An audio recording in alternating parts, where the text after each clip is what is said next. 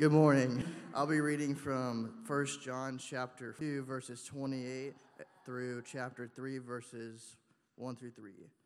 And now little children abide in him so that when he appears we may have confidence and not shrink from him in shame at his coming. If you know that he is righteous, you may be sure that everyone who practices righteousness has been born of him.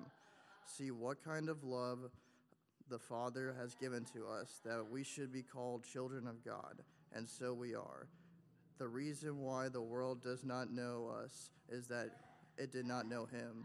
Beloved are we are God's children now, and what will be and has not appeared. But we know that when he appears, we shall be like him, because we shall see him as he is. And everyone who thus hopes in him purifies himself as he is pure.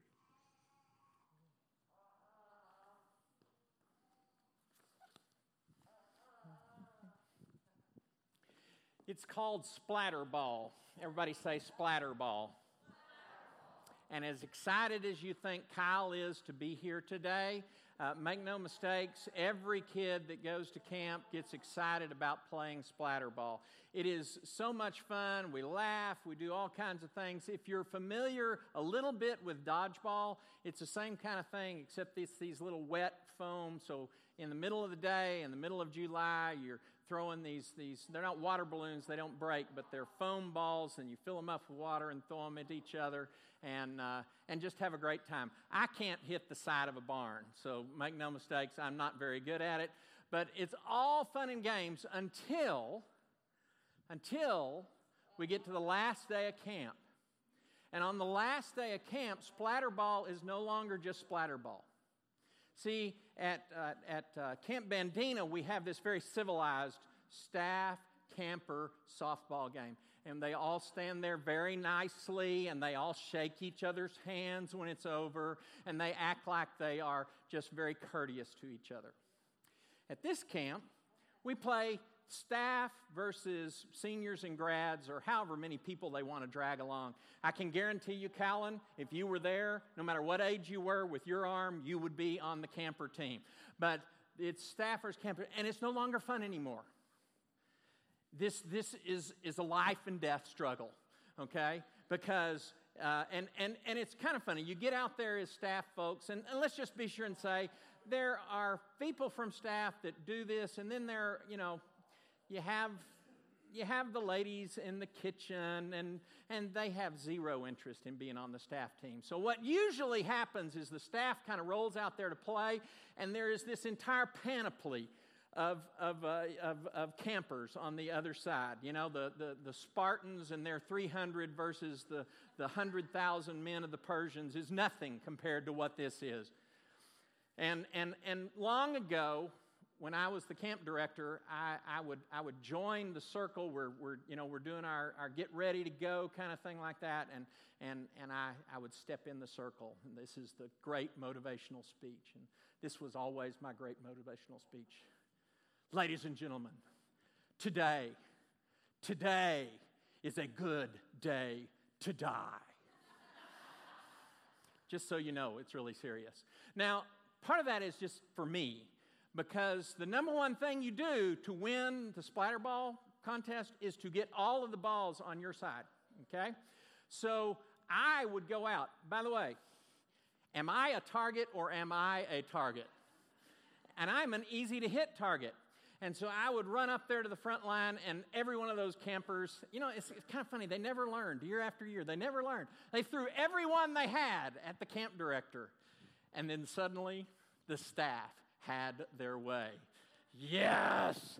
So I didn't usually survive, survive the first volley, but, but uh, it was still a great and powerful moment. We, uh, we look at Memorial today, and it's very serious about men and women going to battle. We'll come to Veterans Day in the middle of the year, and we will be very serious about men and women going to battle. They decide to do whatever it takes to win the victory. And for the most part, none of them are fighting because they're just trying to take care of themselves. Make no mistakes, you're avoiding bullets when you're in battle. But they are fighting for something much bigger than that. I'd like to take a look at three passages this morning that tie us into uh, one of the promises of heaven. This is another in the series of promises of heaven. And we're going to start in the one that's probably most familiar to you. We'll be reading from Matthew chapter 16. He said to them, But who do you say that I am? He's already asked them who the crowd thinks I am, what do people say I am, but he says now, But who do you? And he's talking through the disciples, the 12 who've gone away with him. And Simon Peter answered, You are the Christ, the Messiah. And make no mistakes, when Peter said Messiah, he tied that together with victory, one who could win the victory. You are the Christ, the Messiah, the Son of the living God.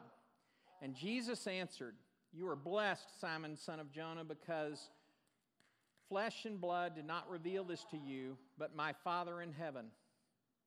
And I tell you that you are Peter, Petros, you are rock. In Hebrew, it's Cephas, if you see it translated that way in your text. And on the rock of your confession, I will build my church. And then this last line. And the gates, and if we want to make it nice and proper, Hades, but if the, and the gates of hell will not prevail against it. Make no mistakes, these are words of battle. You don't knock on the gate of hell and hope that it falls down. You storm the gates of hell and death and sin to win the victory. Somebody say. Peter, a little later, and I think it's interesting that it's in 1 Peter. Peter, the same Peter that made this confession, and the same Peter that, that maybe Jesus was, although he was talking to the 12, and, and in reality he's talking to all of us, he was also in a certain way talking to Peter. And in one of the most obscure passages, just kind of tucked in to 1 Peter chapter 3, it says this For Christ also suffered for sins once for all. Somebody say amen. Because the once for all is you and me. Righteous from the unright, righteous for the unrighteous, in order to bring you to God. He was put to death in the flesh, but made alive in the spirit. And then this funny little statement in which he also went and made proclamation to the spirits in prison. I do not want to call this the unequivocal uh, final word on what this verse means, but I can at least connect it to what Peter said and what Jesus said in that confession and said, He had in his death on the cross and in his resurrection defeated sin and death. He had stormed the gates of hell, and it is the spirits in prison in hell that because he stormed the gates and they could not stand against him, that he was able to preach even to those. Somebody say amen. And then one final picture the opening of John's Revelation, chapter 1, starting with verse 10. On the Lord's day, I was in the Spirit, and I heard behind me a loud voice like a trumpet, which said, Write on a scroll what you see skipping down a little. I turned around to see the voice that was speaking to me, and when I turned, I saw seven golden lampstands, and among the lampstands was someone like a son of man, dressed in a robe, reaching down to his feet, and a golden sash around his chest. The hair on his head was white like wool, as white as snow, and his eyes were like blazing fire. His feet were like bronze glowing in a furnace, and his voice was like the sound of rushing waters. Does that sound like a conquering hero or what? I'm ready to go to a battle. I'm ready to play splatter ball against the entire camp of campers. I'm ready to go to battle in this life, right here and right now, with a guy like that. In his right hand, he held seven stars, and coming out of his mouth with a sharp, double edged sword. His face was like the sun shining in all its brilliance. And when I saw him, I fell at his feet as though dead. Then he placed his right hand on me and said, Do not be afraid. I am the first and the last. I am the living one. I was dead, and now look, I am alive forever and ever. And then you see him kind of maybe reach under that sash and he lifts him up. And he says, And I hold the keys of death and hell and Hades in my hands. Somebody say amen. The picture is of a contest. The picture is of a, a victorious combatant lifting the trophy above his head. I sort of like the way that boxing has one trophy. And if you win the fight against the reigning champion, and by the way, I realize none of you even know what boxing is anymore. And I really don't know if MMA does this. I don't want to know. Sorry about that. If that disappoints you, that's okay but you go to the other person's corner and you get the belt because you have defeated them and you raise it above your head. There's a football game up uh, in Michigan or it's in Wisconsin, and they fight for the golden axe. They, they, they play a football game for the golden axe. And they, when the game is over, whoever wins that game between the University of Michigan and the University of Michigan, they go run and they hold this axe up because they've won. They, for that moment, are superior. This is so much more. In military battles, there are seldom, if ever, moments where the winners take a flag, as it were, and hold it up or dispose of it, their enemy's flag. But you see it in the movies all the time that victorious soldier raising his flag above the others. And for Jesus, in this scene with John, watching and telling us, imagining, trying to give us give words to the imagination of unimaginable things, he sees a victorious warrior who holds up the keys of death, the keys of hell itself, because Satan is no longer in charge of hell and death. Somebody say, Amen. Christopher read from 1 John. Powerful statement. We are children of God, and what we will be is not really fully known yet. It's incomprehensible, first of all, because it's too wonderful. But it says that we will be like him and we will see him as he is. And if we're going to be like him, and if we come through the waters of baptism, replicating that death, burial, and resurrection as Jesus did, we recognize that if we are like him, we join him in victory. Not that we have the power in and of ourselves to be victorious, but that we are victorious through Jesus Christ. And we can think about that being a victory that lies off in the future somewhere. We can think about that as a hope. I hope someday to get there, but that is not what Jesus wants to tell us about. That is not what John, the writer, wants to tell us about. He wants to tell us that we participate in that victory even today.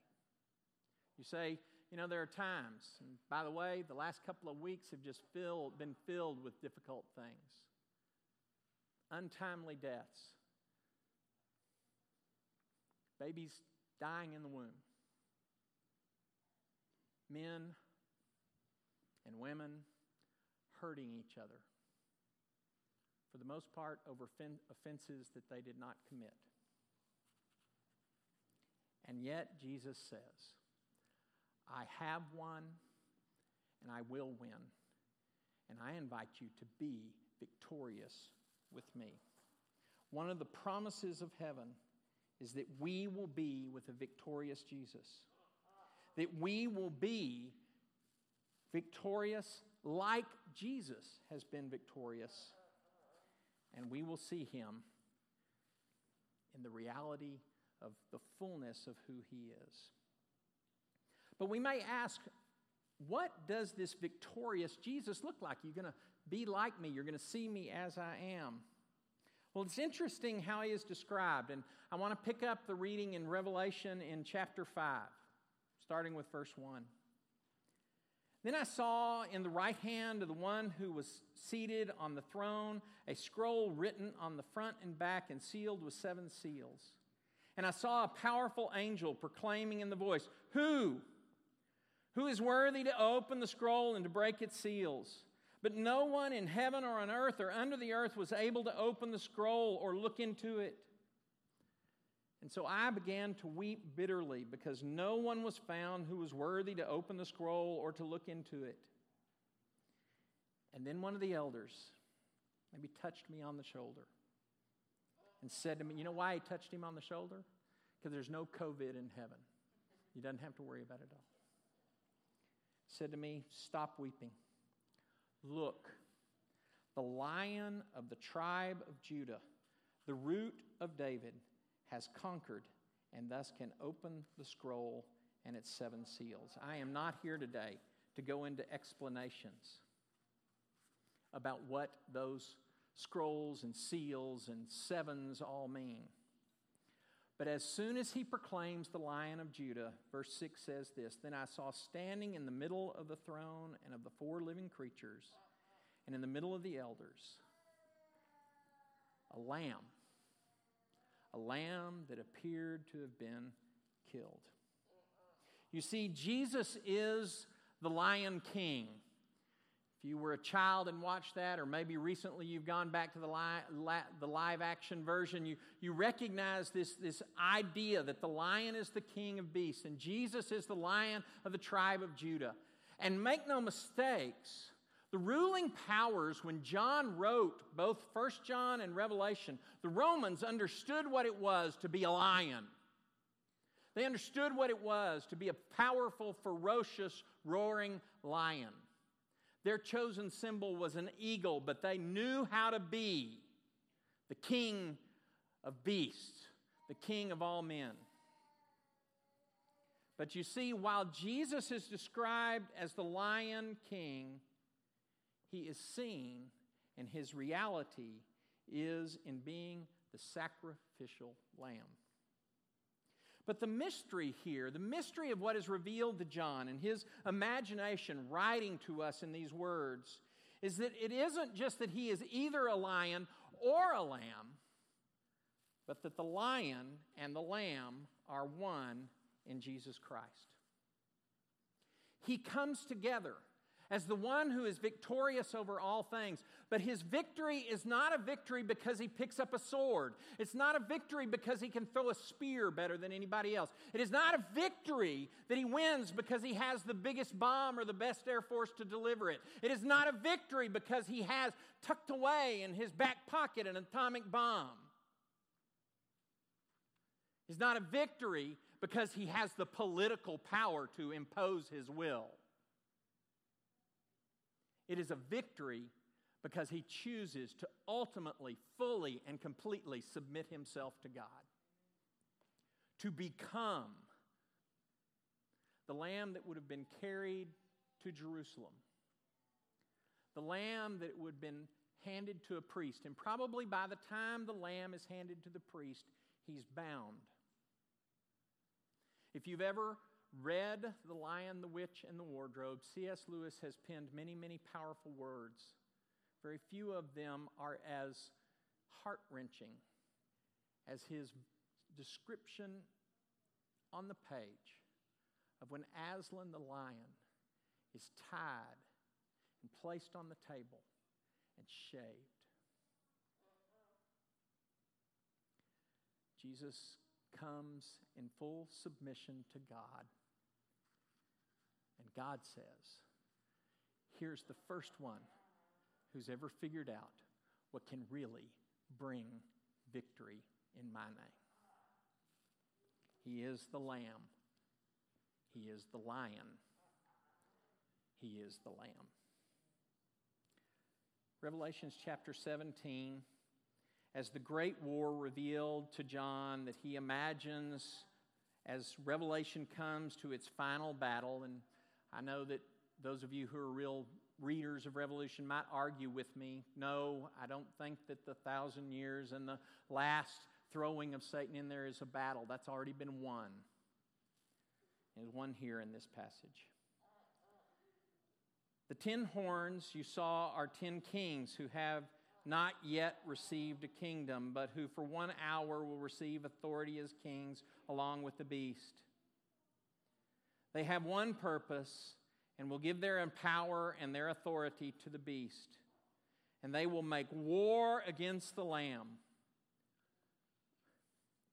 But the Lamb will triumph over them.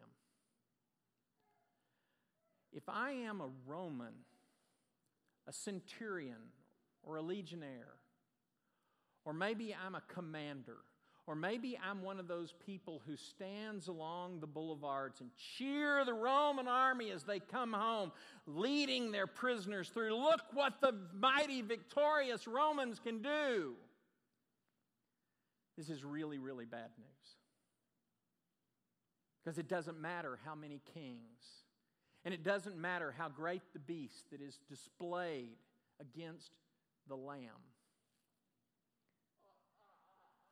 The Lamb will triumph over him because he is Lord of lords and King of kings.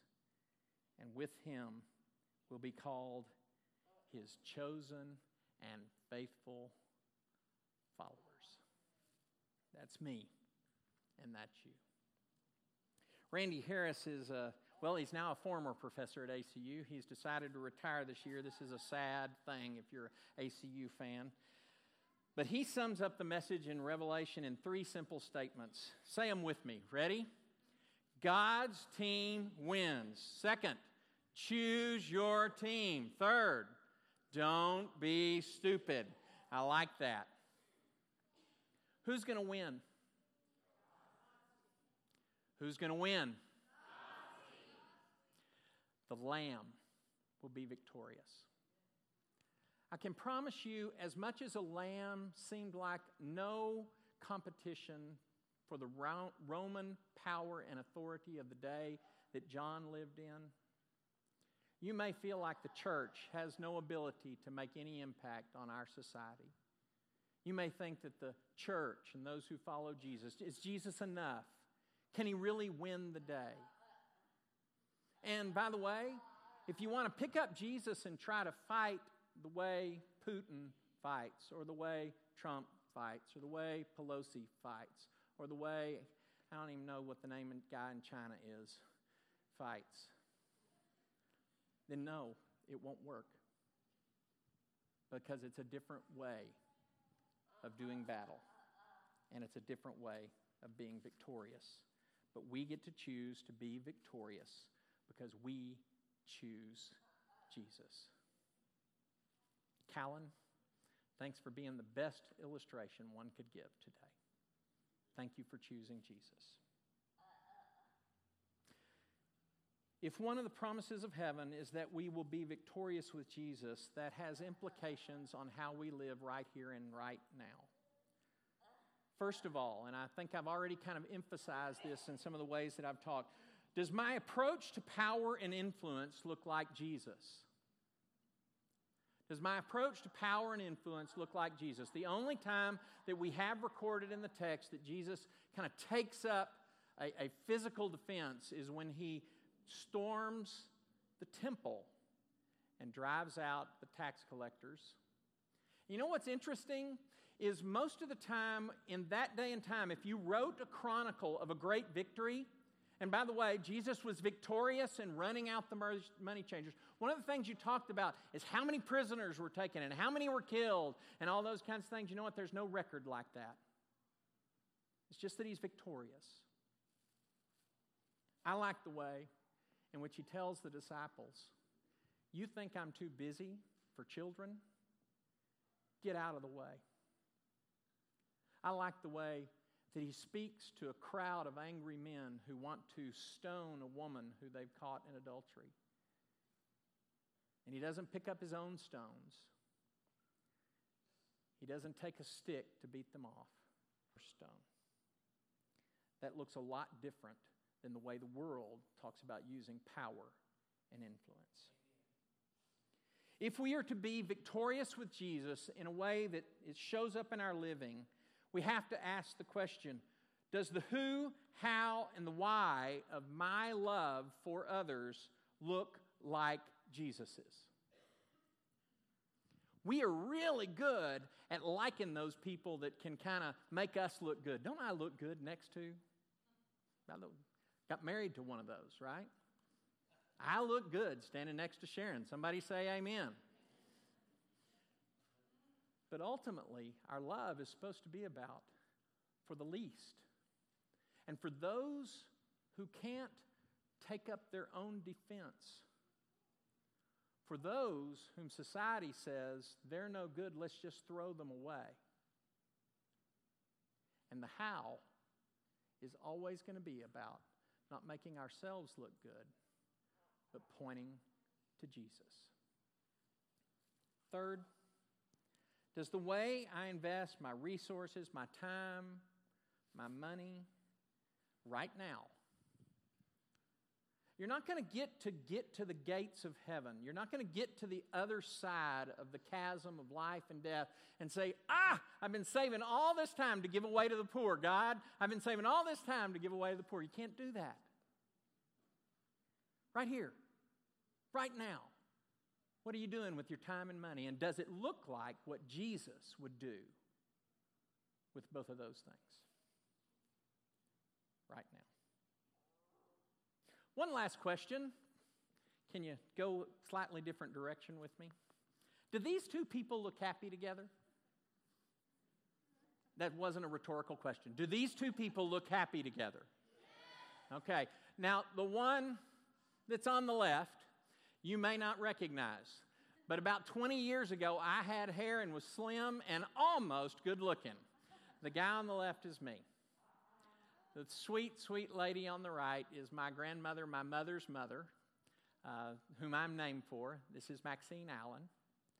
Uh, she died at 96. She died as the sun rose on a Sunday. And I love this picture. I, I, don't remember what it was, although I do know that tie was always the tie I wore for, for Graduate Sunday. I always celebrated Graduate Sunday with that tie. So it may have been in May and maybe 1995, 1996. So, by the way, a really long time ago. But I loved sitting on that bench with her.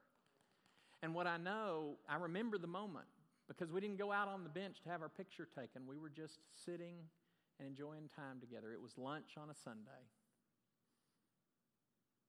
And we got, Jesus wants you to come and sit beside him. Jesus, this victorious lion king who is the Lamb, this one who will vanquish sin and death and hell itself, the one who is mighty and strong enough to beat down the gates of hell and to take the keys away from Satan says, Come, come to me, know me, be with me. Because what you'll experience is the gentleness, gentleness that you won't really experience anywhere else. We started with this scripture. Thank you Christopher for reading it so powerfully. We are children of God. Somebody say amen. And Jesus says, I am coming back to take you to be, and if I can say it, to be victorious with me. When we come to this table and we partake of this bread and this cup, it is a reminder of, yes, of what Jesus has done, but it is a reminder of his invitation. You are my children. You're God's children. And I want to be with you, and I will do whatever it takes for you to be with me.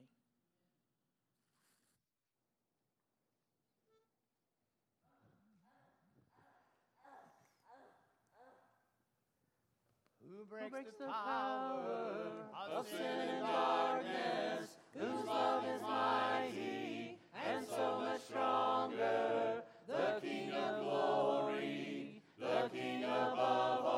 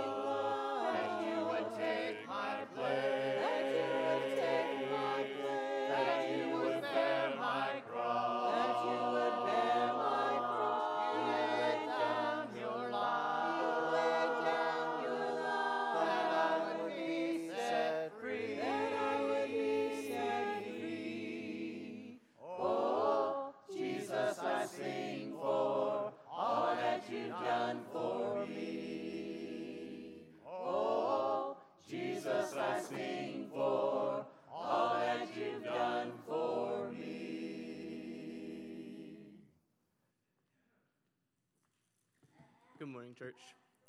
Let's pray for the bread. Dear Lord, we come before you today and we pray that during this time of chaos, uh, despair, brokenness, and darkness, that we see even more that you have overcome the world through the perfect gift of your Son, taking on our sin and brokenness. That during this time of pain and division in our country, that we find peace in your grace. Lord, we just thank you so much for allowing us to see this and experience this and um, just truly relish in this grace. In Jesus' name we pray, amen.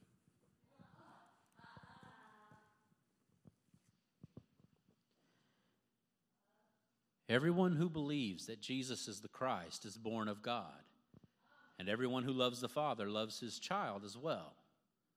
This is how we know that we love the children of God by loving God and carrying out his commands. In fact, this is love for God to keep his commands, and his commands are not burdensome. For everyone born of God overcomes the world. This is the victory that has overcome the world, even our faith. Who is it that overcomes the world?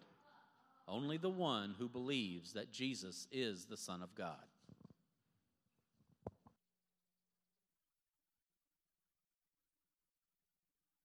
Let's pray for the cup.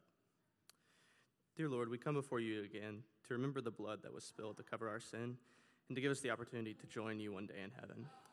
We long for the day to join you and worship at your feet, but we ask that during our time here on earth that you allow us to see how each of us can best show to others this beautiful sacrifice that has been provided with immeasurable grace.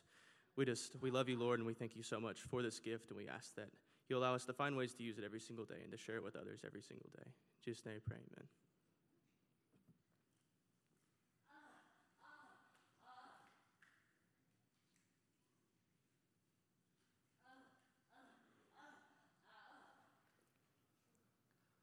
Oh Lord,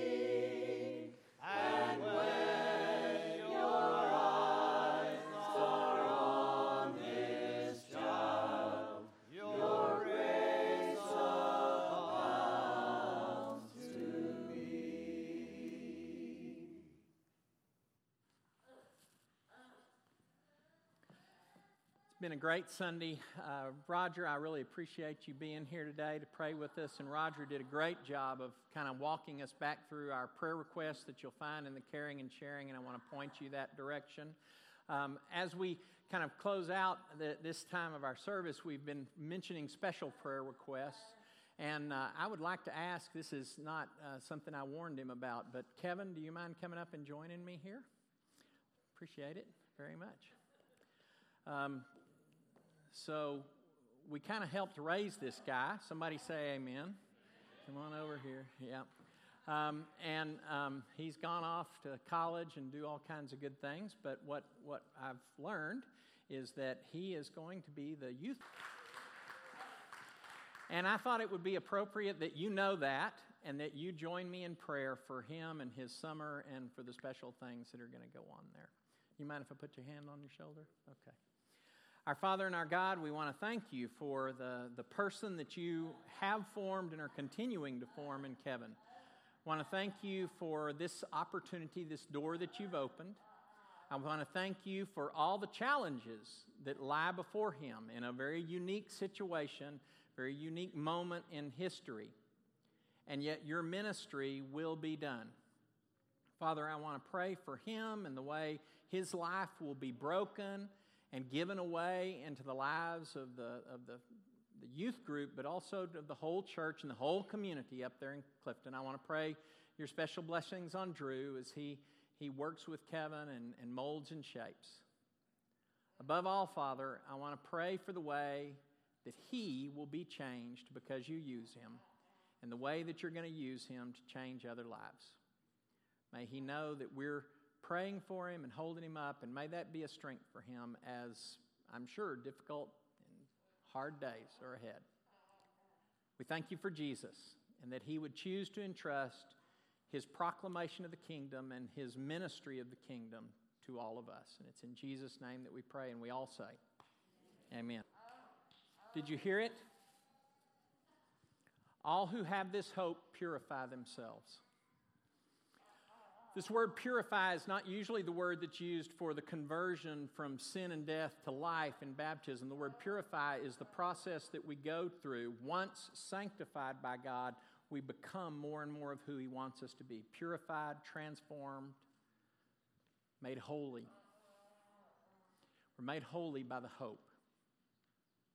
We're not made holy by an easy hope, but by a hope that Jesus was raised from the grave and that that resurrection can be ours today because death does not have the final word, because sin does not have the final word, and because we know who will have the final word. If you want to participate in that victory, there's very clear, very clear teaching about how we move that direction. And if you would like to more, know more about that, invite you to contact us, invite you to speak to somebody who's sitting next to you here today, invite you to, to lift your life up to God and ask Him, What's next for me?